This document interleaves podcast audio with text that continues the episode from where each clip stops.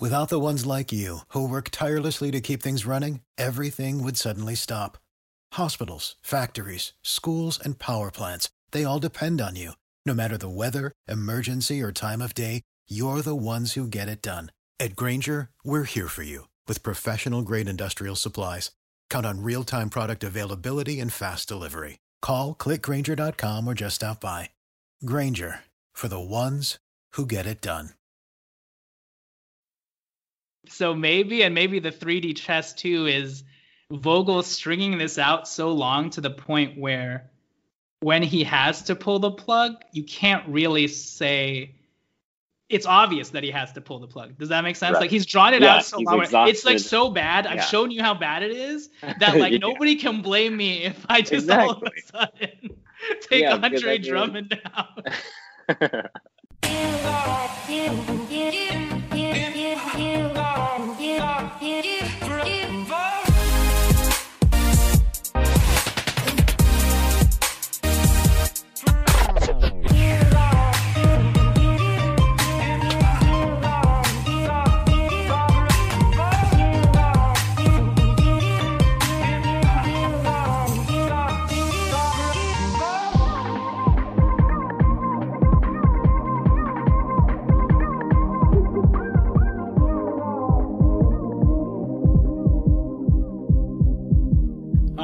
welcome everybody to the Lakers Legacy Podcast, where it's that time of the year, summertime.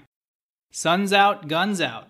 As in, the Lakers were out of guns and unable to fire today as they dropped game one to the Phoenix Suns 90 to 99.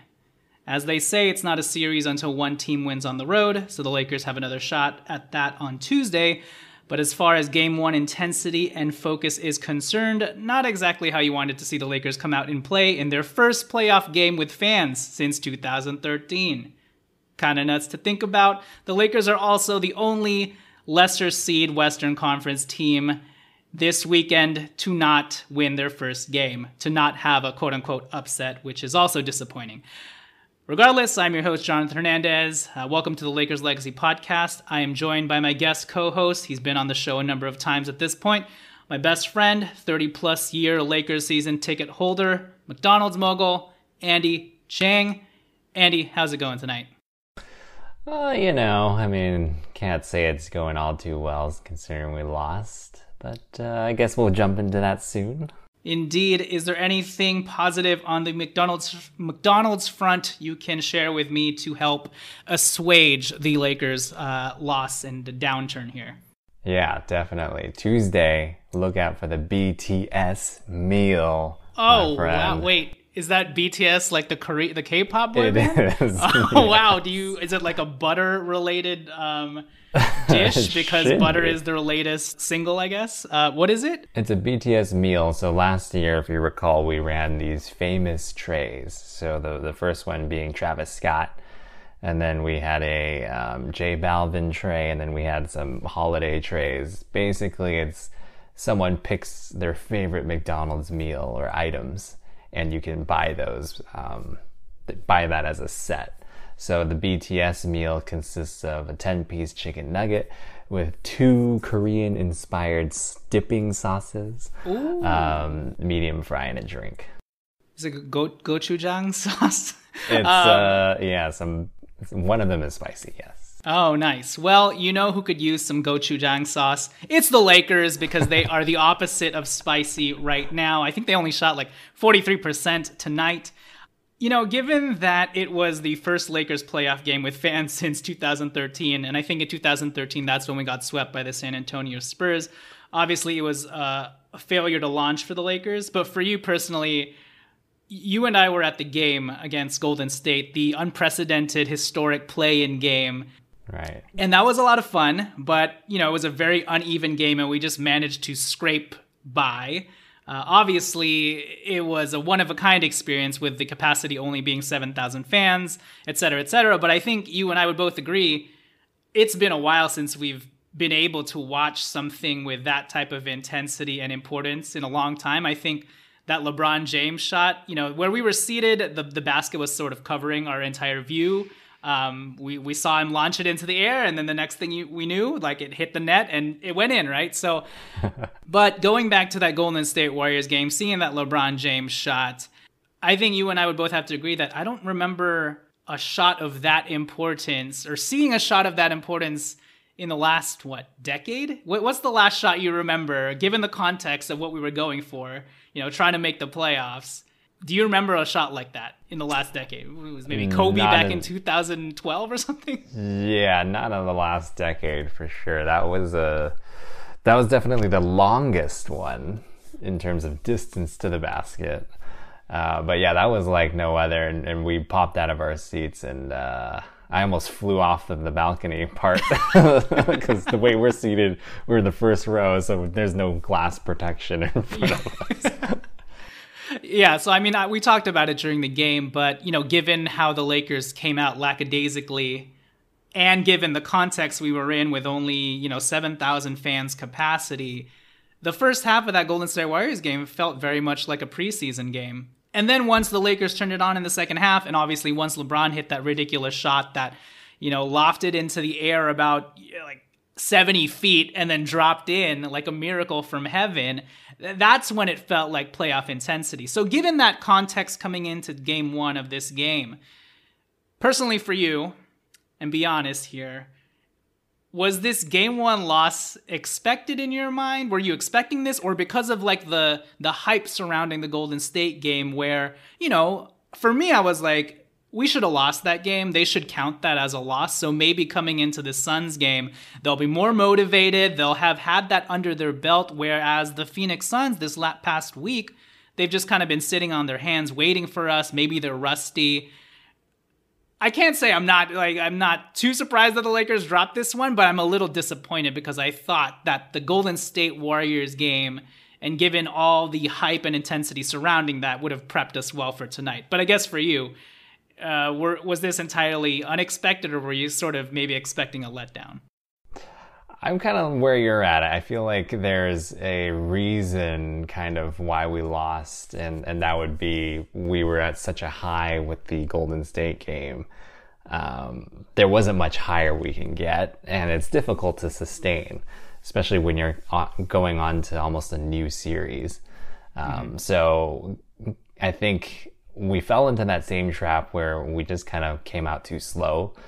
But this time around, we're thinking of it as a seven game series rather than four yeah. quarters. And I think that's why we just couldn't kick it into that next gear at any point during this game. Yeah, for sure.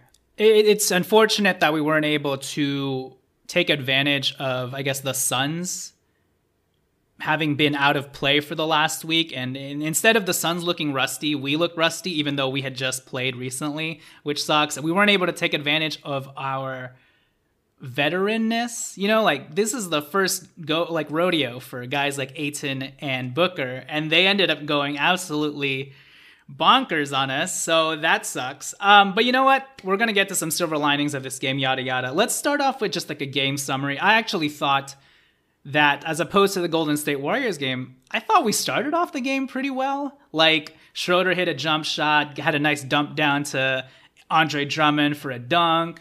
Um, I thought intensity and energy wise, like the Lakers did pretty well. I mean, LeBron James was hitting threes early on. I was like, okay, here we go. And then when KCP lofted that like lob to Anthony Davis, I was like, all right, we're ready to go. This is playoffs time. No more joking around. And then for the rest of the game, LeBron just kept shooting threes and not much else. Uh, AD was like loafing around, settling for jump shots. Kind of the same story we've seen uh, towards the end of this season, and kind of the same tale with the Golden State game, except AD's first half lull in the Golden State game carried on the entire game today. Uh, yeah. On top of that, there was like no offensive flow. The defense started to bleed a little. Devin Booker started finding creases and finding open rolling guys in the paint, like open shooters in the corner, bad rotations by Frank, and overall, we were just missing wide open shots. Uh, in the course of this game, CP3 got banged up. That kind of, I think, threw everybody for a loop. It should have been a positive for the Lakers, but I don't really think they took that much advantage of it. Um, he almost got LeBron even more banged up than he currently is. Luckily, LeBron is okay. But I guess for you, Uh, what's your general feel and, and and your personal, I guess, bird's eye view of what went down today with the Lakers? Well, from a fan's perspective, you know, you mentioned it earlier. It was disappointing to see, like you mentioned, there were minutes in the first quarter where we looked good. And I think AD even said it after the game. We kind of got off to that 15 to 10 start, and then he kind of let the foot off the pedal, and, and he couldn't mm-hmm. really, I guess, get back into that attacking mentality and, and just could never even get it during the game. So he is not going to have the same game, you know, next game two. That's for sure. So when you look at the box score, you see a lot of opportunity on our end. Whereas when you look at the Phoenix box score, the only person who didn't really perform to his standard is CP3. But, you know, you're not going to get Ayton going, what was it, like almost 100% from the field. 10 of 11 not, from the field. Yeah, you're not going to get that again. Booker, yeah, maybe, but honestly, there's no pressure for them as a two seed, which is, you know, unprecedented because we're the favorites and right. they're just kind of running and gunning out there. So, from a fan perspective, you know, there's obviously a sense of urgency that we need to um, have this in the very minutes of the next game. And so if we don't see that, I think that's a little bit worrisome. But knowing how AD kind of responded last year when he had that, um, you know, lull, I feel confident he'll bounce back. And this feels like deja vu all over again, dropping game one of the first two series last year. Yeah. So I, I'll say yeah, we haven't been. We, I mean, this is not the first time we've seen this from the Lakers. The Lakers, I think, identity wise, are the type of team that almost need to be punched in the chin in order to actually wake up. Uh, mm-hmm. Uh, and then they respond and kind of almost have like a dominant grip on a series. And we saw that all last year. I will say I'm a little bit more concerned this year just because the context is different with regards to this team. I feel like is a little bit more vulnerable than last year's team. Like, for one thing, we're a lot more banged up than last year's team, especially at the top with Anthony Davis and LeBron James. So for me, it's like if you have a chance to take care of business, you take care of business early. You shouldn't be doing this stuff where you're like, yeah, let's feel out game one. It's a seven game series. We got a long road ahead, you know, because you just saw with what happened to Chris Paul today and what almost happened to LeBron James. You don't want a series to extend any more than it has to extend. And even just kind of you know, coast. Not I wouldn't say they were coasting, but they definitely did not bring the level of intensity uh, that you hoped that they would in this game one. And when you do that, thinking that you have a long series ahead and you have a long series to make adjustments, and you've done this before, so no biggie, that's when you can kind of fall into the trap of, you know, the basketball gods may not, uh, you know, look highly upon you and you someone might get injured and all of a sudden you don't have that leeway to make adjustments. And so I think it's yeah, on the one end, be be confident that we've done this before. Whenever our backs are against the wall, Frank Vogel, LeBron James, Anthony Davis, they always adjust accordingly. On the other end is take into account the differences between this year's team and last year's team, where outside of the health thing, this team doesn't feel like it has any continuity whatsoever. I mean, this is like the fifth game that Drummond's played in the starting lineup with these guys, and it feels that way. You know what I mean? On top of it, like Vogel, I felt like last year had such a stronger command, I feel like, on his bigs rotation. Versus this year, it st- kind of still feels like he's fiddling around and not sure like who to play on a game by game basis. Um, and that kind of worries me as well. On top of it, there's the added context of like home court advantage matters this year, you know? Last year the Lakers didn't have to worry about travel, the road. They were all in one place all the time and this year, you know, you got to steal one of these games against Phoenix because the travel is eventually going to catch up to you. You say what you want, Phoenix is not that far away, but just having that added component changes things, and the Lakers presumably wouldn't have home court advantage all throughout their run if there are aren't any upsets. So there's a lot of different things that they should take account of, um, and hopefully, I saw some crazy stat that like six six out of LeBron James' last nine first round series, he's lost game one or something. and I think he's won, he's gone on to win the series like five out of six times or whatever. So obviously, if you're looking at that, nothing to worry about, yada, yada. But again, I will say the main difference here is I don't remember the last time the Lakers or even LeBron James were this banged up to their superstars heading right at the beginning of play, the playoffs. So, um, with that said, yeah, let's talk about. You mentioned a couple of them. Let's talk about some silver linings. Um, you mentioned a couple of the outliers, right? So, DeAndre Ayton looking more like Anthony Davis than Anthony Davis. It seemed like Freaky Friday body swap, 10 for 11, 21 and 16. And then on the other end, AD going 5 for 16, right? Um, mm-hmm. The other thing is, as hot as LeBron James seemed to start the game off, he only had 18 points and 13 shot attempts. And then seven of those shot attempts were threes. So it he had like an and one layup in transition, which was nice, and then another like put back layup. But outside of that, he was largely perimeter focused. I don't know if that lends to maybe he, he really is not 100% and doesn't want to bang down low. But obviously, he can probably be more aggressive. On top of that, the Lakers missed nine uncontested layups. That's not great, obviously, especially when you're struggling on offense like that. The Lakers were also out rebounded by 14. Even yeah, while playing big. even while playing both ADs and Trez. Like you should not be out rebounded by 14 if you choose to play Drummond, you know? Mm-hmm. And then they missed 11 free throws, which is huge. Kuzma, zero points, two shot attempts. Uh, KCP was one for seven from three, and he was missing wide mm-hmm. open threes. So I think in terms of shot quality, the Lakers actually, when it came to their three point shots, had good looks. They were just missing, and as you know, as I referenced, the nine uncontested layups are obviously good looks. they just missed all of them. Um, so for you, what are some other things that you feel like should be easily correctable, or any silver linings you see heading into Game Two that the Lakers can point to and say, hey, look, if we just even shore this up 50% wise, we should probably not only be in the game, but probably win it because we still only lost by nine points here.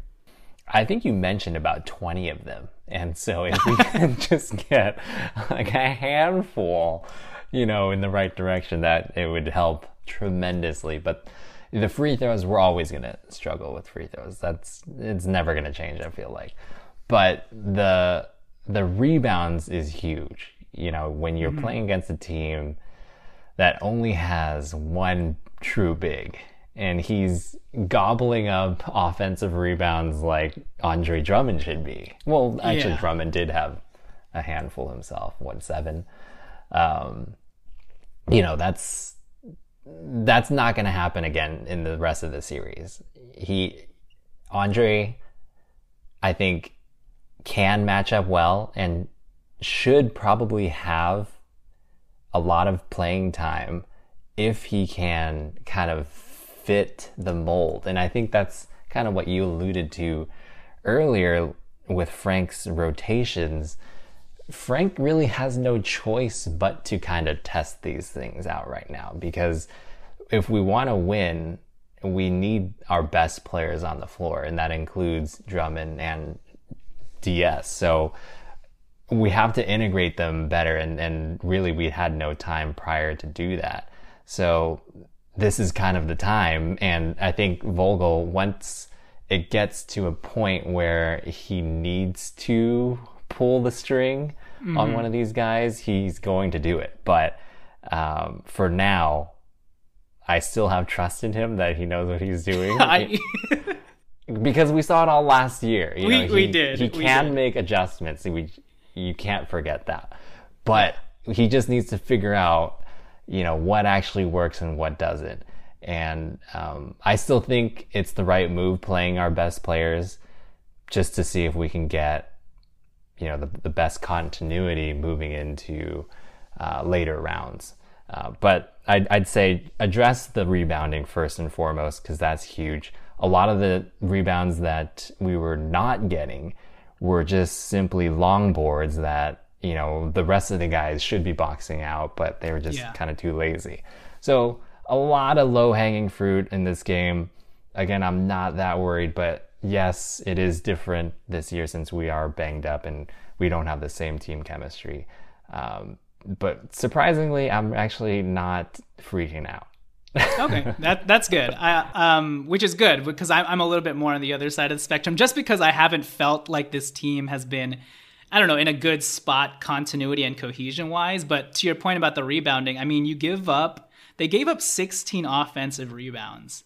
Ayton had eight offensive rebounds, and if I mean, if he's 10 for 11, he probably went up for uh, 90% of those straight into a bucket. You know, so that's unacceptable when you have Drummond and AD down there. And to your point about Vogel making adjustments, like Drummond only played 19 minutes. Um, and even in the Golden State Warriors game, he, even though I still felt like it was late, he did pull Schroeder and didn't close with Drummond. So he makes those in in in game adjustments. I just feel like we should have enough data at this point and I'm not even blaming anything on Drummond. He had a spectacular game in only 19 minutes, 12 and 9, 5 of 7 from the field. I just feel like in a vacuum, guys like Drummond and Trez, it's not and Trez had a good game. 12 points, 4 of 5, 2 steals, right? I I just think in a vacuum they're playing well, they're putting up the stats, but what they ha- the effect that they have, I feel like on the lineup around them in terms of we don't get a lot of spacing AD ends up relegated on the perimeter, just settling for jump shots, as opposed to when he's at the five, he's more liable to beast down low or like get be on the move, like cutting for lobs and stuff. I just and I want to pose this question to you now. I just don't understand why we haven't seen Gasol for the last two months, especially when, if you look at the lineup data of when Gasol has been in the starting lineup, that's when we were beasting it as a team and as a unit. And granted, Gasol was in the lineup when everybody was healthy, but even leading up to when we signed Andre Drummond and Anthony Davis and LeBron James were both in and out, Marc Gasol was still in our best, you know, units.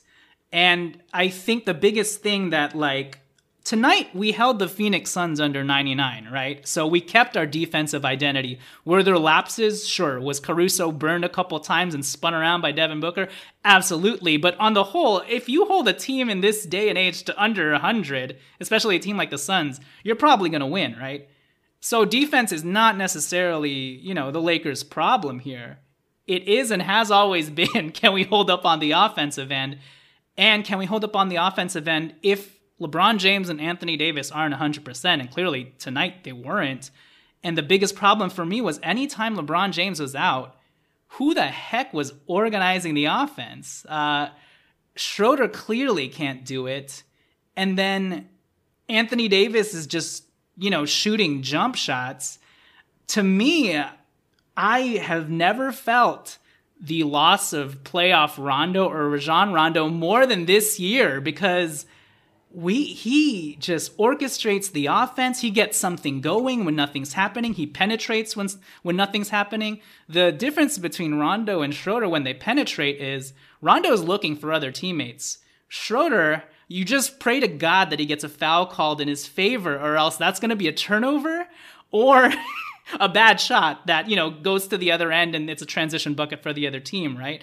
Um, and the other big thing about missing Rondo is he had such a symbiotic relationship with Anthony Davis, where I feel like when Anthony Davis is slumping like how he is, and you need to get him out of that funk.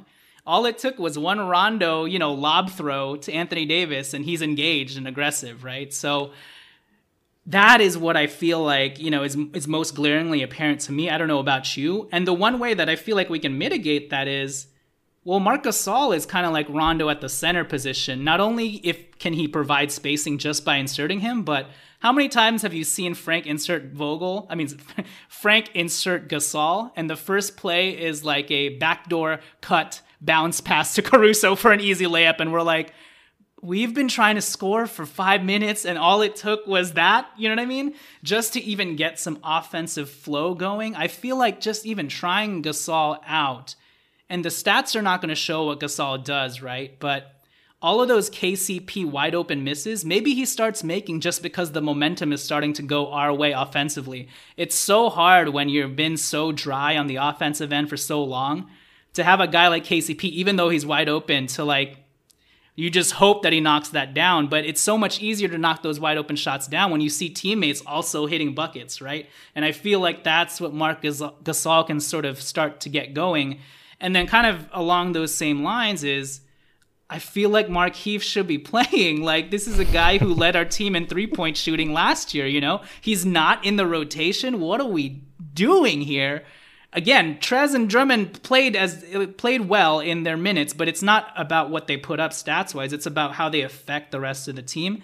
And I have no doubt that the next game, both of those guys who I mentioned will probably play. But I don't know if you have any thoughts on that and just, yeah, I guess on the offensive end, what the Lakers need to do and like you know playing Gasol or or even Keith more.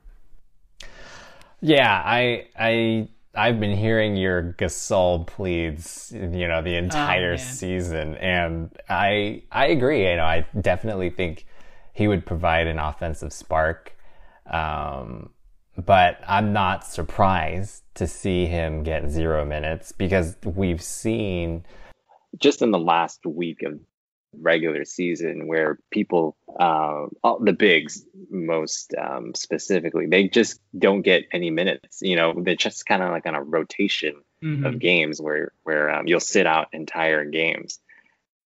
So, I would I would like to see Gasol play. Um, again, uh, the only reasonable explanation uh, for him sitting for the past two games is that we're trying to play Drummond and make it work because on paper he has he's the best player, you know, out of out of all our bigs. So we're we're trying to make the chemistry. We're forcing chemistry on itself. I, I feel like, but yeah, uh, we already know what we have in Gasol, and what we saw was good things. You know, so it doesn't really make sense to me either why we wouldn't throw him in there. But again, um, I feel like he will get his time at some point in this series. It's just a matter of when, unless he's for some reason banged up, which yeah. I don't think that's the case. Um, but we've seen that Vogel likes to keep his rotations tight, and you know I wouldn't be surprised if next game Harold sits out the entire mm-hmm. game, and we try you know putting Gasol in. So I'm not really going to second guess Vogel right now because I'm mm-hmm. still in that I trust him mode. Um, okay. He deserves our trust since he got us a championship in his first year.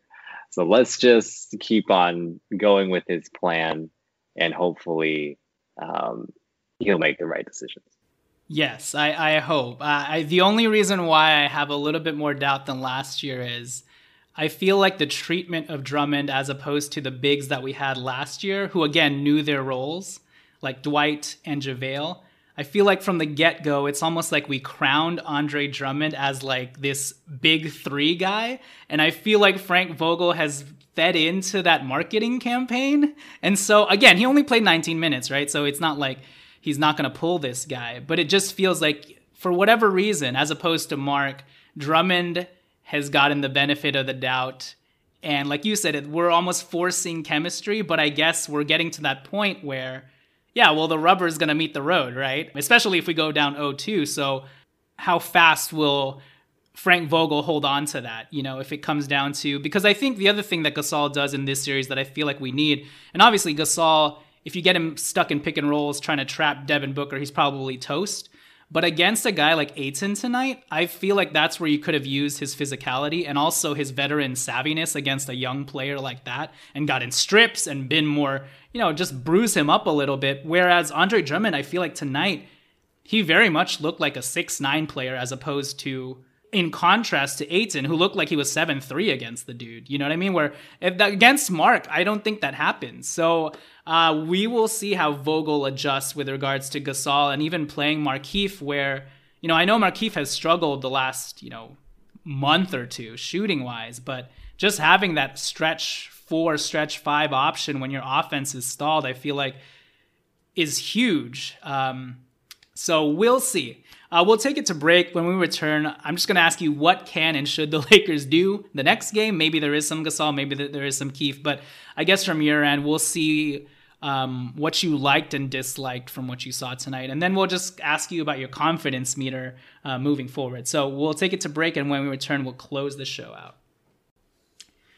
All right, so we are back. Um, yeah, what did you see tonight about how we, you know, defended the Phoenix Suns? Is there is there anything that you kind of observed that you're like, yeah, maybe we should stop doing that, or maybe we should adjust in this way? It can be offensive, it can be defensive.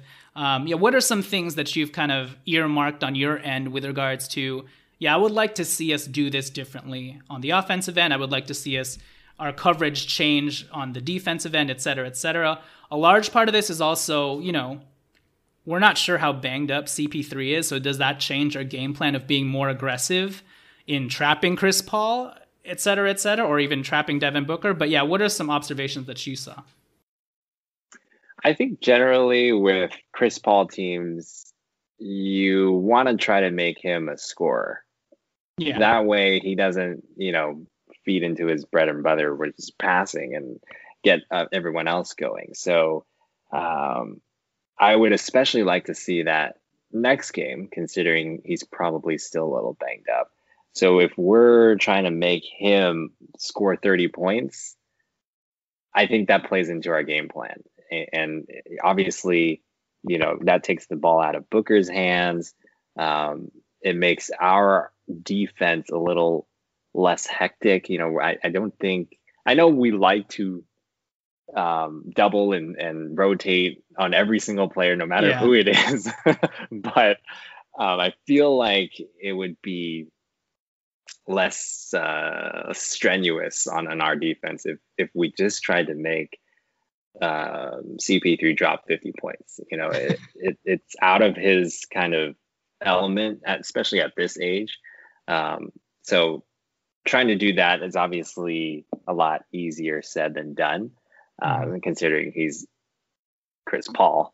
Uh, but you know, I I also think that the way we played them tonight, we could have easily won as just the uh, you know just the same had mm-hmm. we cleaned up the boards or made a couple more free throws or made a mm-hmm. couple more open shots. So there's a lot of like I said opportunity in this game, which makes me feel like we have a very good chance next game to win.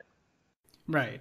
Um, what what were your thoughts on how we defended Booker? He obviously had a great game tonight. What do you have, like 34 points or something like that? 30, uh, yeah, 34 points, 13 of 26 from the field, eight assists, and um, he had six turnovers. So we we did a good job there.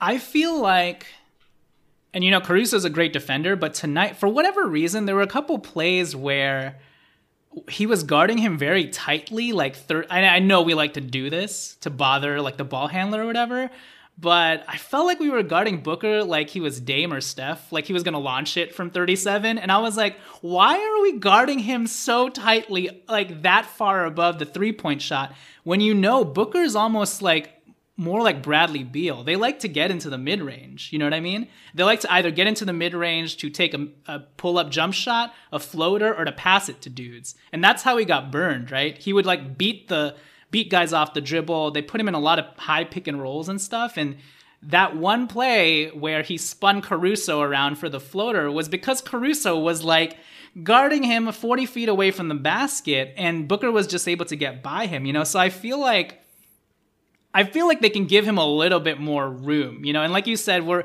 we love to do that trapping thing, but I felt like we were kind of soft in doing that, where we weren't as committed as we usually are to what we wanted to do.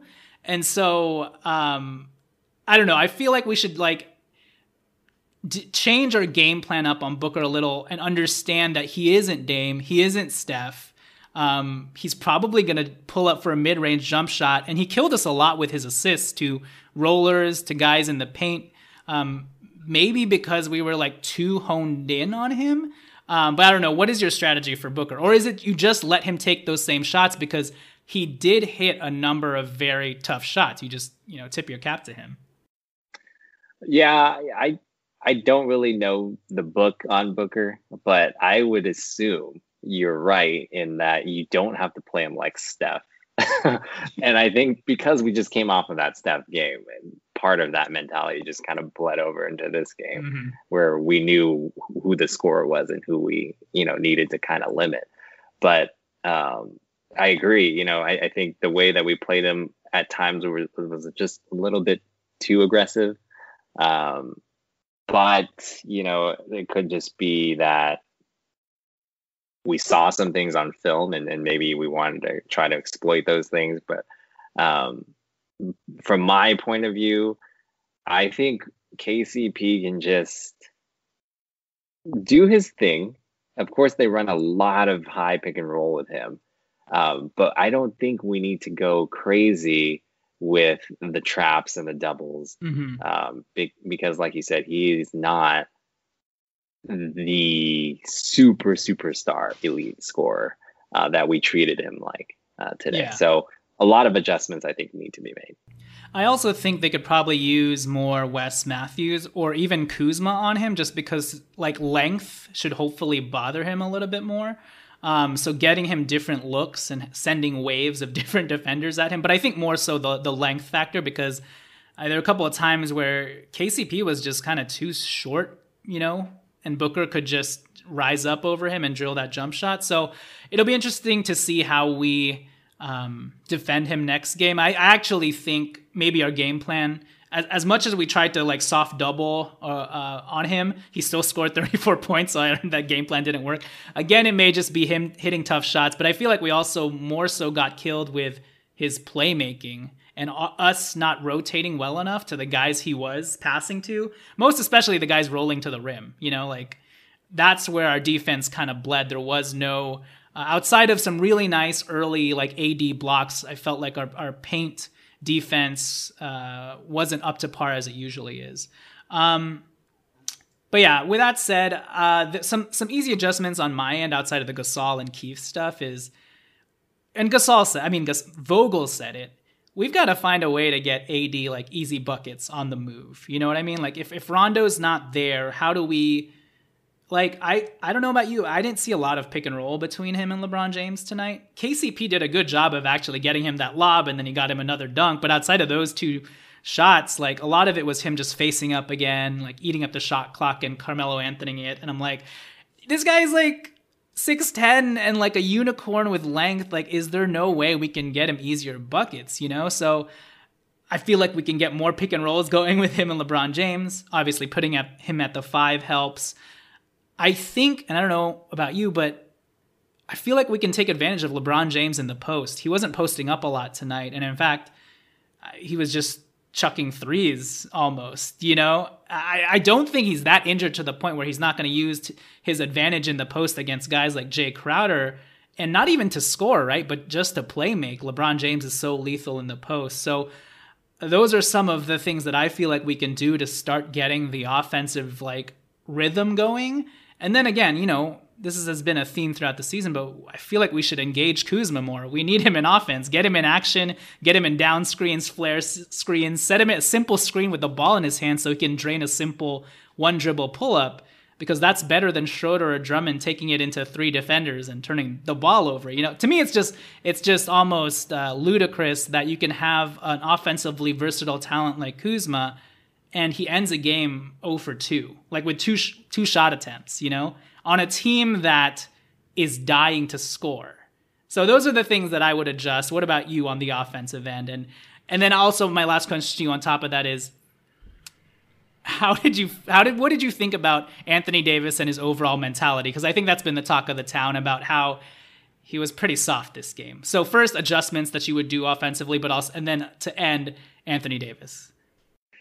Yeah, there's so much we can do. I think that's that's the great part of our team. We have so many different weapons that we can go to, and, and we obviously talked about Marc.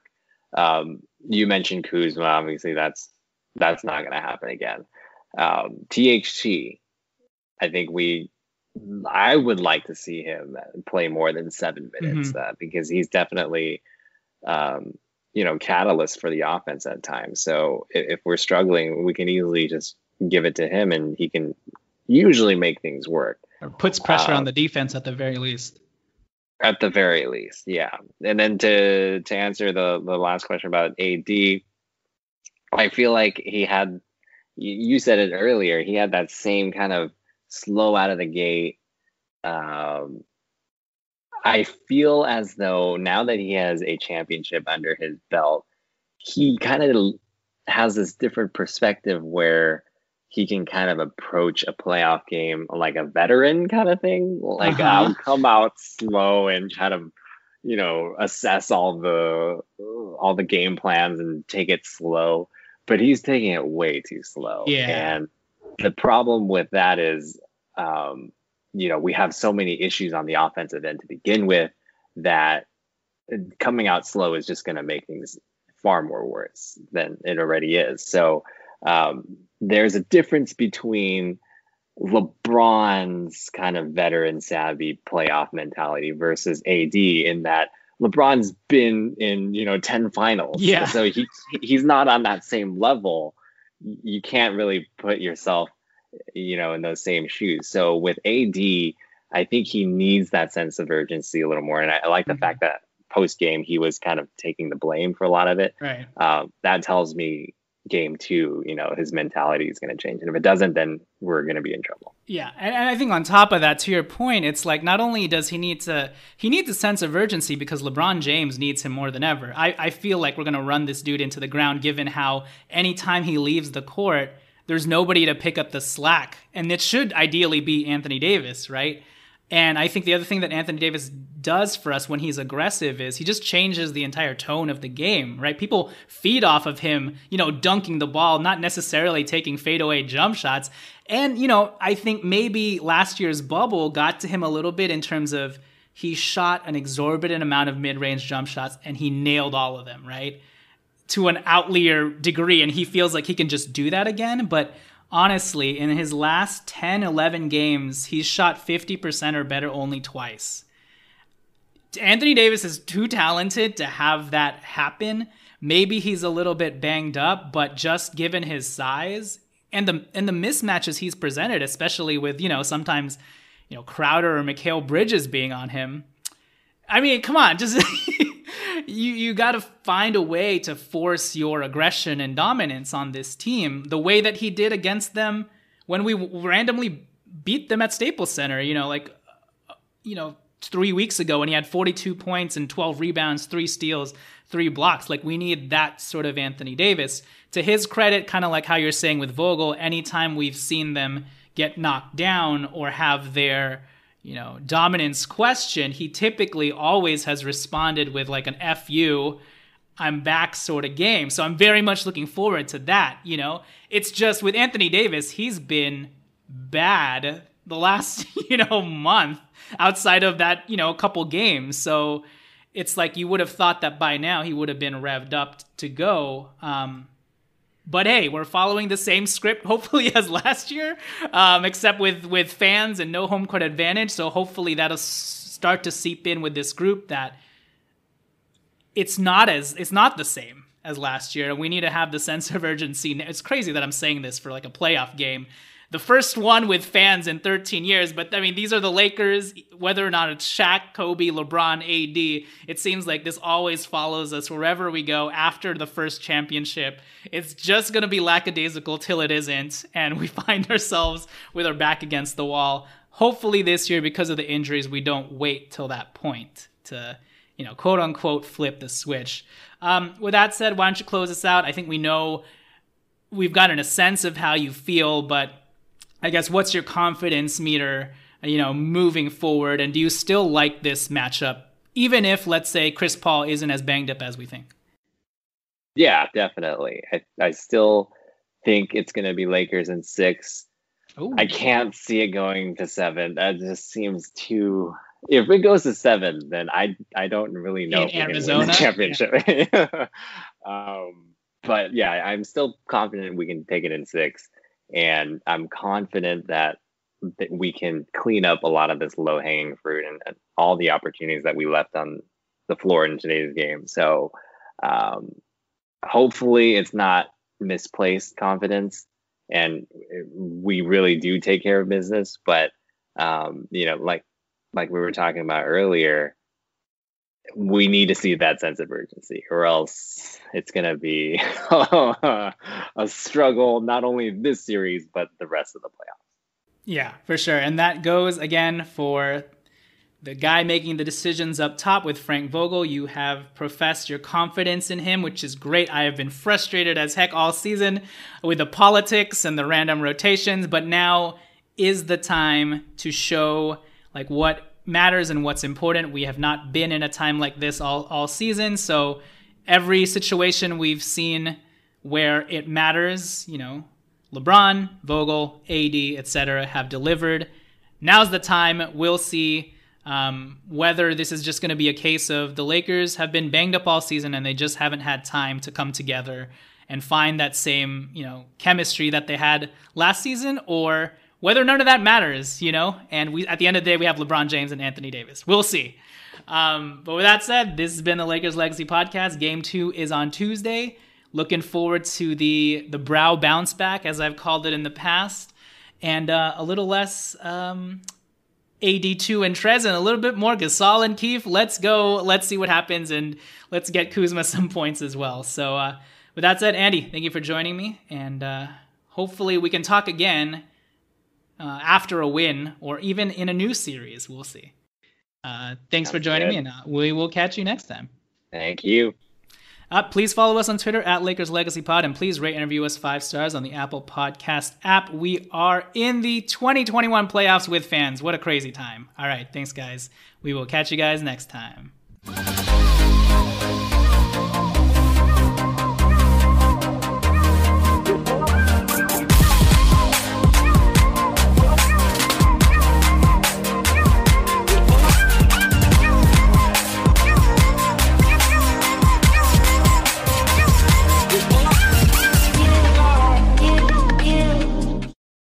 Without the ones like you, who work tirelessly to keep things running, everything would suddenly stop.